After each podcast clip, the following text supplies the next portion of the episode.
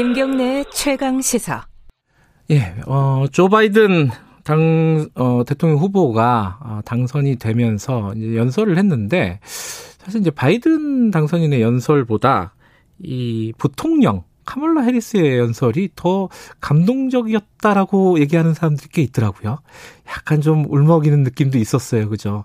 어, 감정이 북받치는. 그리고 그 패션, 옷이 굉장히 화제가 됐습니다. 의미가 어, 굉장히 어, 깊은 옷이라고 합니다. 어, 뭐 최초의 여성, 최초의 어, 비백인 아시아계 이민자 자녀 부통령, 이 최초가 많이 붙는 어, 카멜라 해리스 당선인 에 대한 얘기를 좀 해보겠습니다. 한국 여성정치연구소 김은주 소장님 연결돼 있습니다. 소장님 안녕하세요. 네, 안녕하세요. 김은주입니다. 예, 뭐 저희가 뭐 미국 대통령 정도나 알지 뭐 다른 사람들 잘 모릅니다. 카멀라 해리스라는 정치인은 어떤 사람이라고 좀 간단하게 설명을 해줄 수 있나요? 네, 그러니까 이번에 최초의 그 미국의 여성이자 흑인이면서 아시아계 부통령으로 당선됐는데요. 예. 그 카멜라 해리스 해리스는 이제 2016년 연방 상원의원이 되기 전까지는 주로 네. 검찰계에서 활동을 했어요. 어, 어디에서요? 검찰이요. 아, 검찰에서요? 검찰에서 활동을 하면서 음. 그러면서 최초라는 수식어를 여러 번 달았는데요. 음.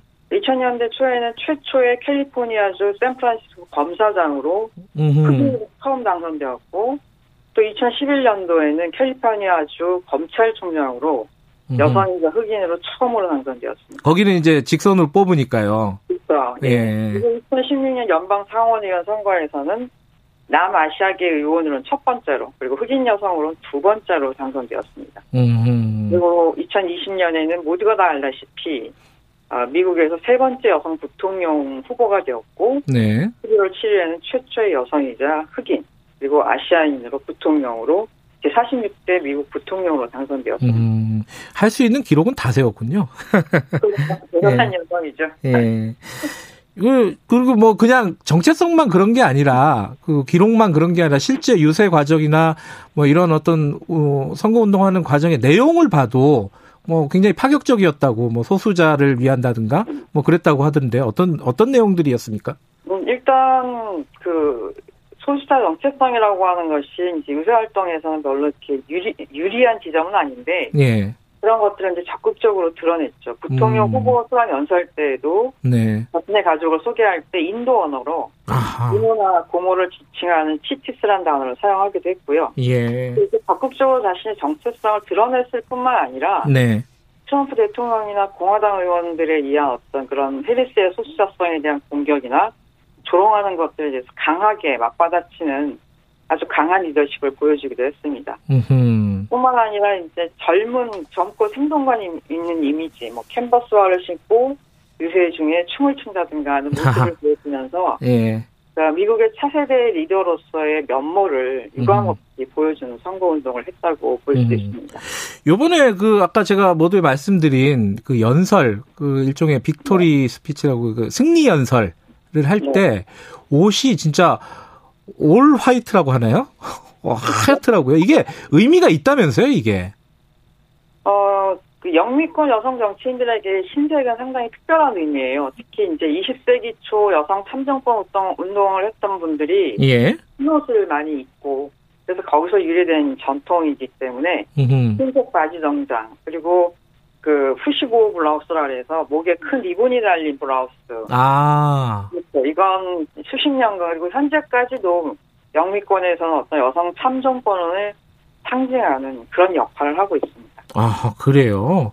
어. 근데 그 지금 아까 말씀하신 지금 말씀하신 여성 참정권 운동이 올해가 100주년이 된 해라면서요? 그렇죠. 음. 그러니까 1920년도에 수정헌법 제19조가 이제 연방의회에서 통과되면서 네.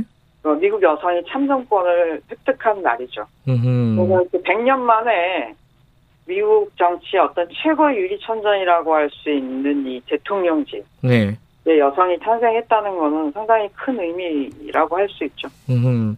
근데 지금 마- 음. 방금 말씀하신 그 푸시보 블라우스 여기 나비 넥타이처럼 이렇게 큰 리본이 목에 달린 네. 그런 하얀 블라우스가 왜 그 여성 참정권 운동의 그 뭐랄까 상징이 됐습니까?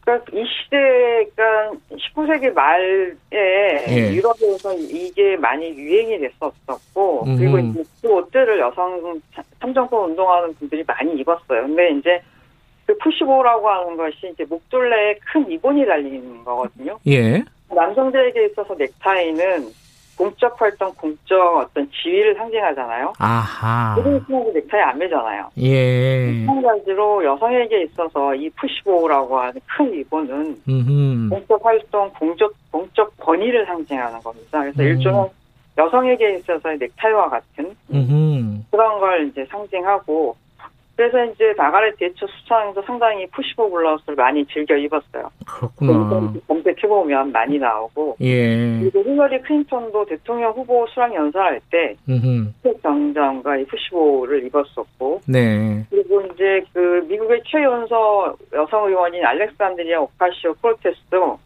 2018년도에 개원식 할 때이 음. 옷을 입었었죠. 음. 특히 재미있는 건 작년 트럼프 대통령 이제 시정 연설할 때 네. 하나 여성 여성 의원들이 모두 이제 하얀색 이 옷을 입고 이때는 이제 저항의 의미로 음. 트럼프 대통령의 그 실정들에 대한 어떤 저항과 거부의 의미로 이 흰색 정장과 푸시보 블라우스를 입었었습니다. 음. 남자들은 보통 이게 약간 검은색 계통의 나- 양복들을 많이 입잖아요. 그렇죠. 네. 그리고 여성 그 정치인들이 하얀 옷을 입고 있으면은 그게 굉장히 눈에 띄기는 하더라고요. 그렇죠. 그 단지 옷이 아- 이제 여성 정치인들의 패션은 그냥 옷이 아니죠. 음, 상징적인 의미가 있다. 그렇죠. 메시지를 전달하는 네. 그 수단의 역할도 하는 거죠. 근데 요번에 미국 대선을 보면은 여성들의 역할이 좀 컸다면서요. 아, 어, 그, 뭐, 유권자, 이제 정확한 거는 네. 이제 좀 더 지켜봐야 통계가 나올 것 같은데, 예. 지금 이번 대선에 참여한 미국 유권자 수가 1억 5,900만 명 정도 되는데, 네. 투표율이 한 66.4% 된다고 해요. 예. 이거는 2016년 대선보다도 한 7% 높아진 거고, 예. 1900년 대선 이후 120만, 120년 만에 최고치라고 합니다. 예. 어, 미국 선거에서 다 알다시피 중요한 건 18세 이상의 유권자 수가 아니라 18세 이상 유권자 중에서 투표를 하겠다 등록한 음. 유권자 등록률이 상당히 중요하거든요. 네. 러커스 대학의 미국 여성정치연구소가 발표한 자료에 의거하면 1980년 이후 대통령 선거에서 이 유권자 등록률과 투표율에 있어서 항상 여성이 높았어요. 아. 그러니까 여성이 더 많이 등록하고 여성이 더 많이 투표하는 예. 2016년 대선에서도 마찬가지로 유권자 등록률이 여성의 남성보다 한 4% 높았고 투표율에 있어서는 심지어 한 10% 정도 높았습니다. 음. 이번에도 이제 아마 크게 다르지 않을 거라고 생각이 되는데요. 예. 특히 이제 대선 직전 10월 한 달 동안 미국 내에 있는 유력한 어떤 여론조사 기관에서 발표한 내용들을 분석하면 바이든을 지지했던 사람들 중에 여성이 평균 10% 이상 높았고 많은 경우는 20% 정도가 나왔었고 네. 트럼프 지지자 중에서는 남성이 여성보다 10% 높았습니다. 음. 그리고 바이든과 트럼프를 각각 지지하는 여성들 간에는 적게는 9%에서 많게는 26% 정도가 바이든을 더 많이 지지하는 걸 나와서 한마디로 말하면 바이든의 승리는 여성들의 덕분이라고 해도 과언이 아닙니다. 그 뭐 다들 예상은 되지만 트럼프에 대해서 뭐가 그렇게 화가 났던 걸까요? 여성들이? 크게 두 가지가 아닌가 싶어요. 그러니까 노- 누구나 다 알고 있다시피 지금 최근에 올 한 해 내내 우리 국민도 지금 고통을 받고 있는데 코로나 팬데믹에 대한 어떤 대응 실패에 네. 대한 어떤 분노 그로 인해서 여성뿐만 아니라 가족 네. 전체가 어떤 그 음. 생명과 생존에 대한 위협을 받게 된 것들에 대한 어떤 분노와 거부의 표시이고 네. 또 하나는 뭐 다 알다시피 트럼프 대통령 4년 동안 그동안 발언해놨던 여성에 대한 혐오라든가 음. 비하라든가 또 소수자 차별 특히 이러한 것들이 어떤 그 발언에 끝나는 것이 아니라 음. 이런 것들이 실제적인 우리 일상생활에서 미국 시민들의 일상생활에서 특히 예. 여성들 부분에서 실제적인 위협으로 나타나다 보니까 이런 알겠습니다. 것들에 대한 분노가 아, 여성들이 정치에 적극적으로 예. 참여하지 않는지 않나 싶습니다. 이번 선거는 여성들의 승리다. 이렇게 생각할 수도 있겠네요. 자, 여기까지 듣겠습니다. 고맙습니다. 네. 한국여성정치연구소 김은주 소장님이었고요. 여기까지 하겠습니다. 내일 돌아옵니다.